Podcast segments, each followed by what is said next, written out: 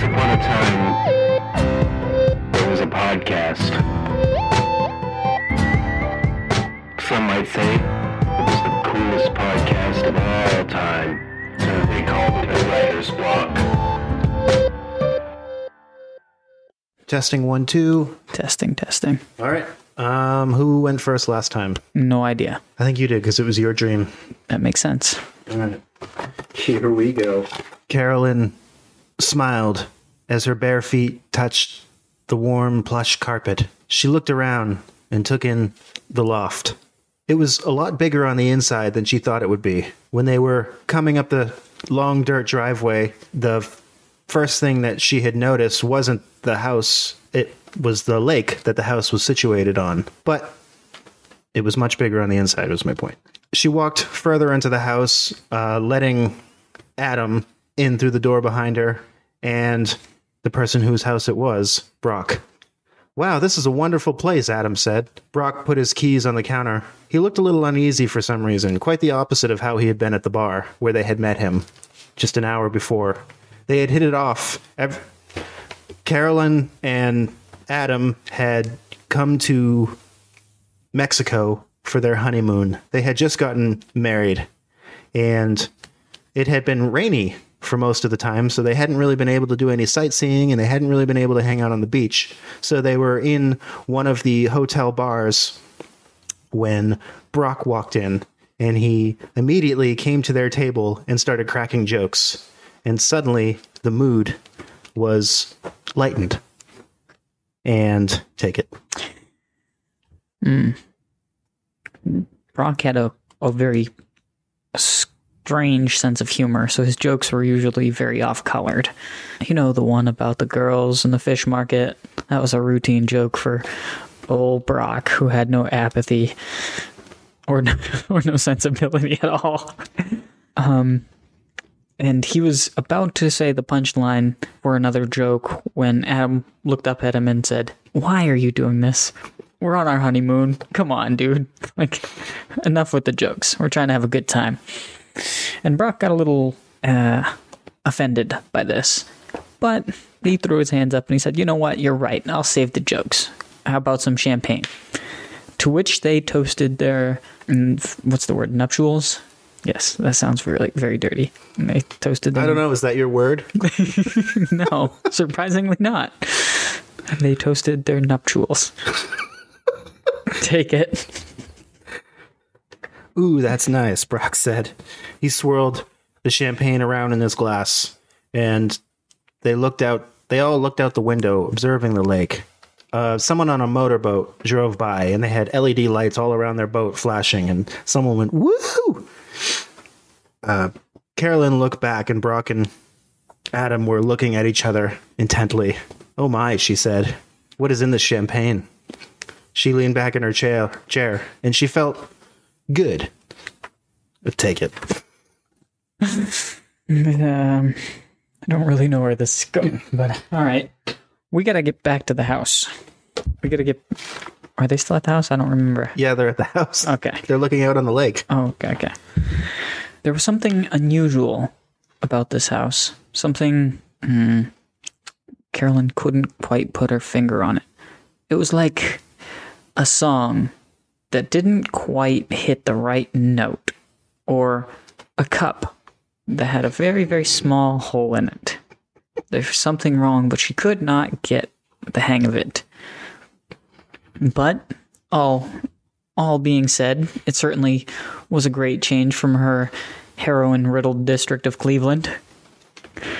She liked it. Mexico was kind of beautiful. There was something almost magical about watching the tide come and go. And as you can imagine, she didn't have a lot of waterfront property in Cleveland. And she tried not to think about the house, which at times felt sort of eerie and distant and impossibly unloving. If a, if a house could be loving at all, take it. So I'm just going to fast forward things. Uh, they all made love. Whoa. They realized they were madly in love with Brock, and Brock was madly in love with them. And about a week passed, and Carolyn still couldn't get that eerie feeling out of her head, but she had come to relax a little bit. and the weather had cleared, almost like Brock had brought in a the sunny days and other things. and um, yeah, all was good. Now, one day, Brock was at the store, at the fish market where fishermen go, um, with Adam, and she was just walking around with her feet on the plush rug and just exploring parts of the house she had never explored before. She walked to the stairs and she had headphones in. She was listening to um, uh, The Great Gatsby on Audible.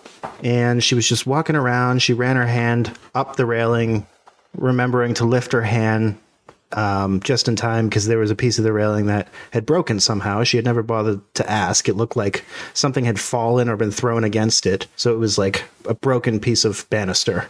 And she raised her hand and then put her hand back over on the other side so she wouldn't cut herself. And when she got to the stairs, she realized that she had never bothered to go into the room at the end of the hall on her left. But now she could see that the sun, because it was on the lakeside, um, was shining through the door underneath and creating a path of sunlight.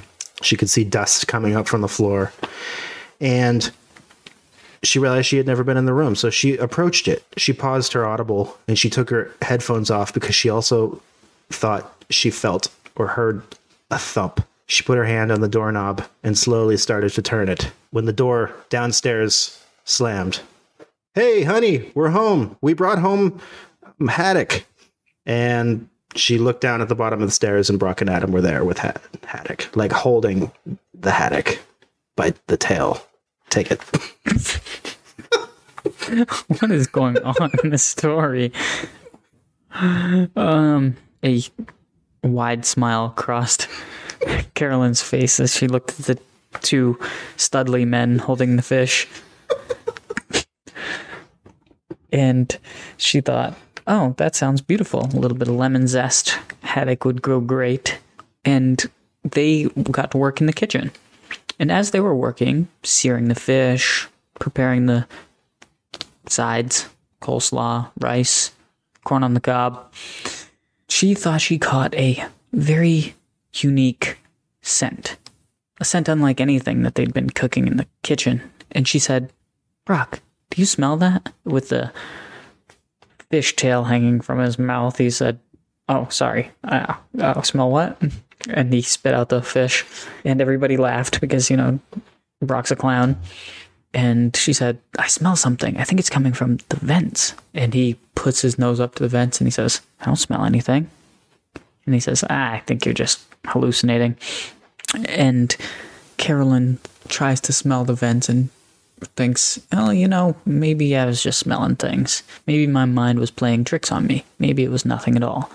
But for a very brief moment, she thought that she smelled death. She thought that she smelled a, a body, or maybe it was just a mouse, a mouse that had died in the rafters. She tried not to think about it. She tried not to let it ruin her evening. And she had a lot of fun with the boys, you know, cutting up the fish and frying and joking as they do. And she tried to ignore it as the waves crashed against the shore outside the house.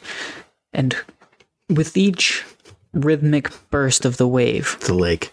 ah, what did I say, the ocean?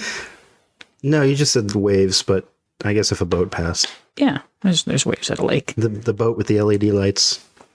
Yeah, and the the boat circled back and caused some waves, some ripples, and they burst against the rocks. And she felt euphoric in a way that she'd never felt before. Take it. Before I interrupted you, I had an idea. Uh, then, she started to think of the smell again, which she could still smell. And it upset her because she suddenly found herself thinking about when she was a little girl in a old house that her parents had moved into. It was their sort of before house before their forever house, which ended up burning down anyway. Um, but she remembered they had a pet rabbit named Peter. And one day Peter got out. And for a full week, they could not find Peter.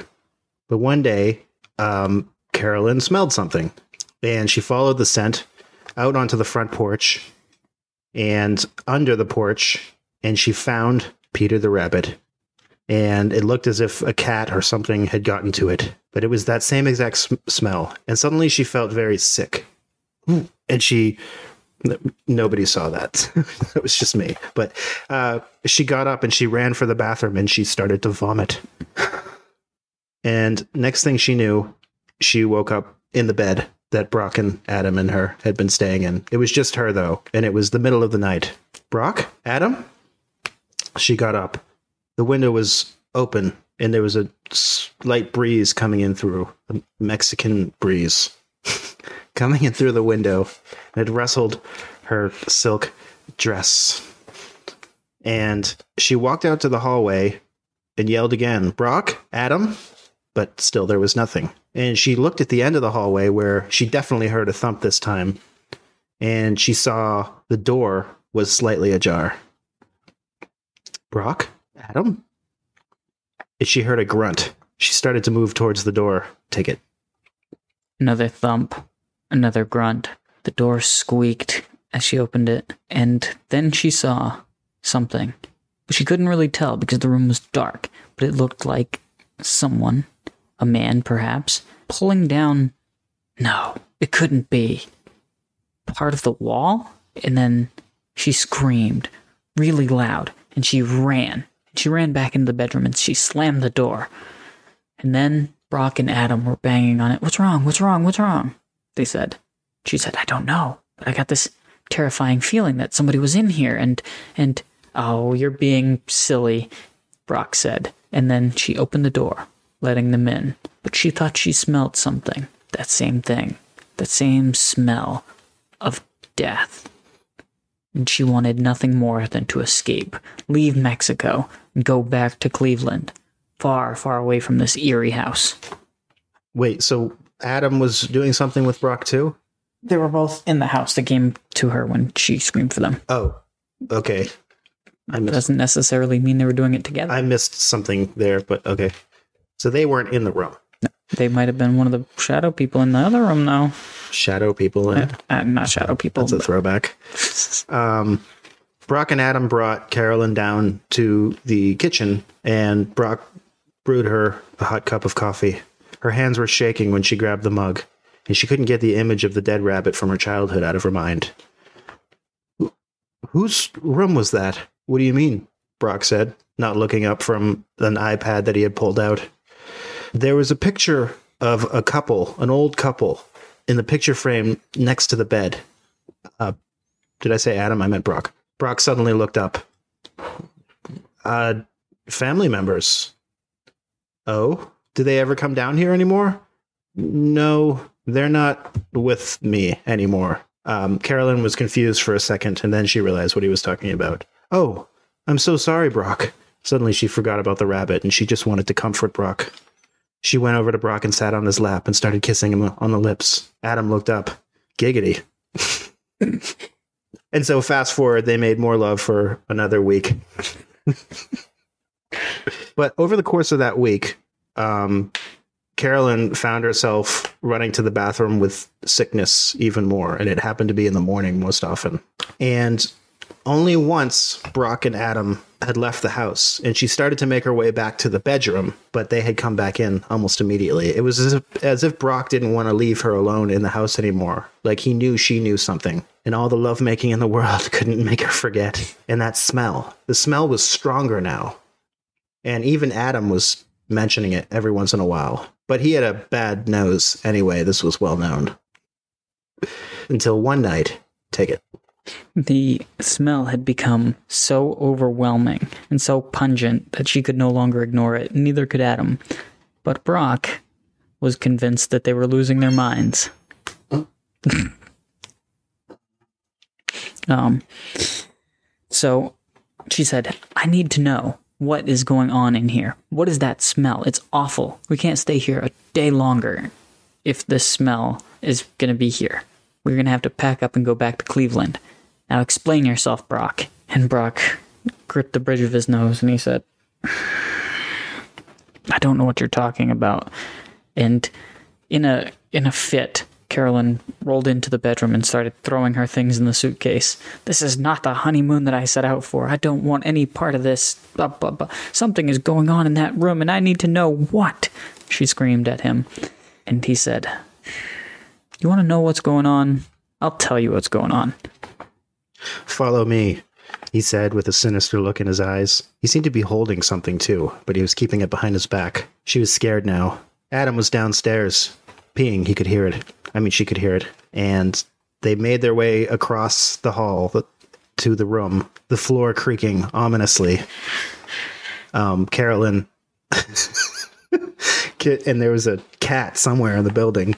Carolyn was ahead of him, but she kept glancing back. And they finally entered the room, the door creaking again, and that smell was just so goddamn strong.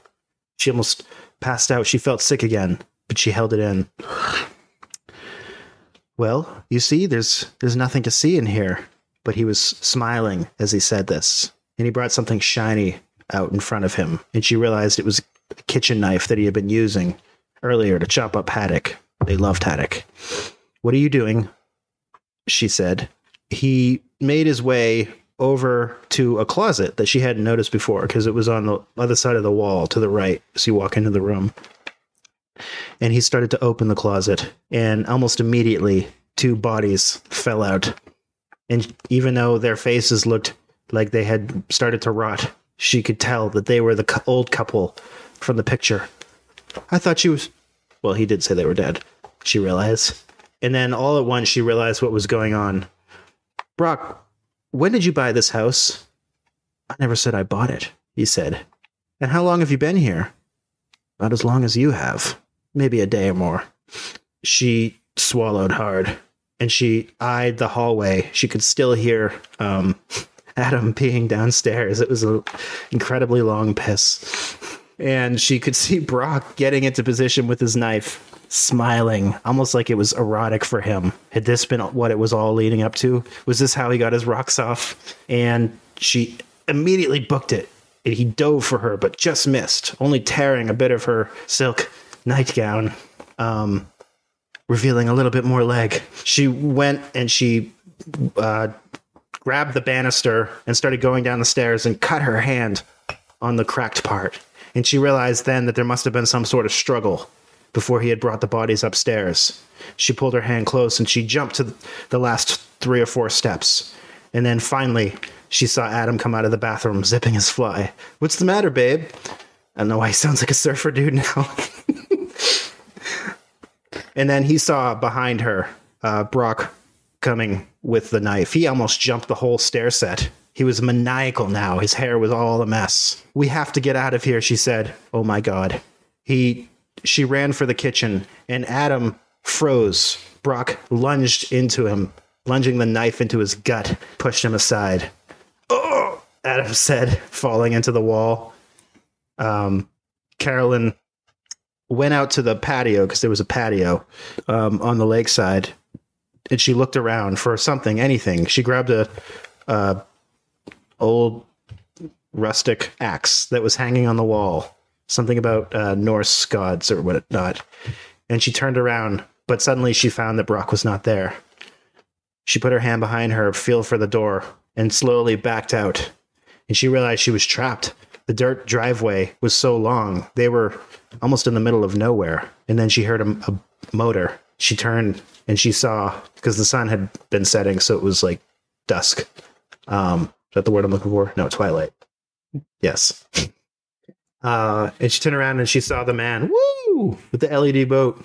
I'm, yeah, with the LED lights on the boat. And she turned around and she started screaming, "Help! Help!" The man immediately noticed her because he wasn't actually that far away from the shore, and he started speeding his boat towards her. Take it. Hmm. The man had gotten eerily, no, not eerily. The man had gotten very, very close to the shore when all of a sudden he stopped and he killed the motor, the boat motor, and he started pointing and screaming, "Run! Run! Run!" And Carolyn turned around to see Brock standing behind her with the knife. He was getting closer and closer, and she tried to run towards the shore, but the man had started the boat engine and started to turn away. no, no! And she ran into the water, and he was only feet behind her. And just in the nick of time, she dove underwater and swam as fast as she could, surfacing just inches beside the boat and threw herself in, landing next Like to the. freaking dolphin Yes, like a freaking dolphin. threw herself out of the water, She breached the water. flopping on the. she breached the water and landed inside the boat. And then the engine started to sputter. Take it. Ooh, I really didn't know where you were going with that. And I didn't know where I was going with that either. Oh, shit, shit, shit. The man on the boat threw his beer into the water. Well, that's pollution, she thought. And he went back to his motor and he started pulling the cord. Shit, shit. And he could see Brock was still coming in the water, coming towards them in the water, um, holding his knife up high like a crazy man, like he didn't want to get it wet with anything but blood. And just as Brock reached out, for some reason he reached towards the motor, the motor kicked, and suddenly Brock's hand was torn up in the motor. Ah! And just when uh, Carolyn thought that Brock was going to give up, he just held his arm closer and he kept coming with the other one with a knife. I'm going to get you, bitch. He grabbed onto the side of the boat, uh, bumping one of the LED lights, pulling the. It was just an LED strip. It was like a cheap strip. and he pulled the strip and he fell into the water once. And then he came back up with his knife hand over the side. And um, Carolyn instinctively just kicked his hand. He dropped the knife and she grabbed the knife because he was still holding on and she just started stabbing his fingers. Ah! And then he came up the other side of the boat, the other side. He came up over the side of the boat with his other bloody stump hand and blood started spraying everywhere and then he just died. He fell he fell into the water and he started just floating away. Do you want to take it back? Because I have a way to finish this. Oh, wrap her up. Bring her home. Uh, fast forward to later that day. They were on the airplane. Um, Adam was reading something on his iPad. He was still a little bit shooken up, but he was glad to be finally going home. God damn, that was the longest honeymoon ever. He thought to himself. I thought Adam I'm probably. I thought Adam died. no, he's got a bloody gut. oh, okay. He's got a. He looks like a mummy in his abdomen. He's got, and nobody's questioning them because they're just bloody and they just wanted to go home. He's sitting in his seat and they must be close to F- Florida. There's a layover in Fort Lauderdale or wherever. And um, Carolyn comes back from the bathroom. She sits down. She had been sick again. Are you okay? I really thought it was a stomach flu, but you've been sick for a while now. She didn't look happy. She pulled something out of her pocket and showed it to him. Oh my God. It was a pregnancy test. She was pregnant. The only problem was Adam was sterile. okay. That's where it ends. All right.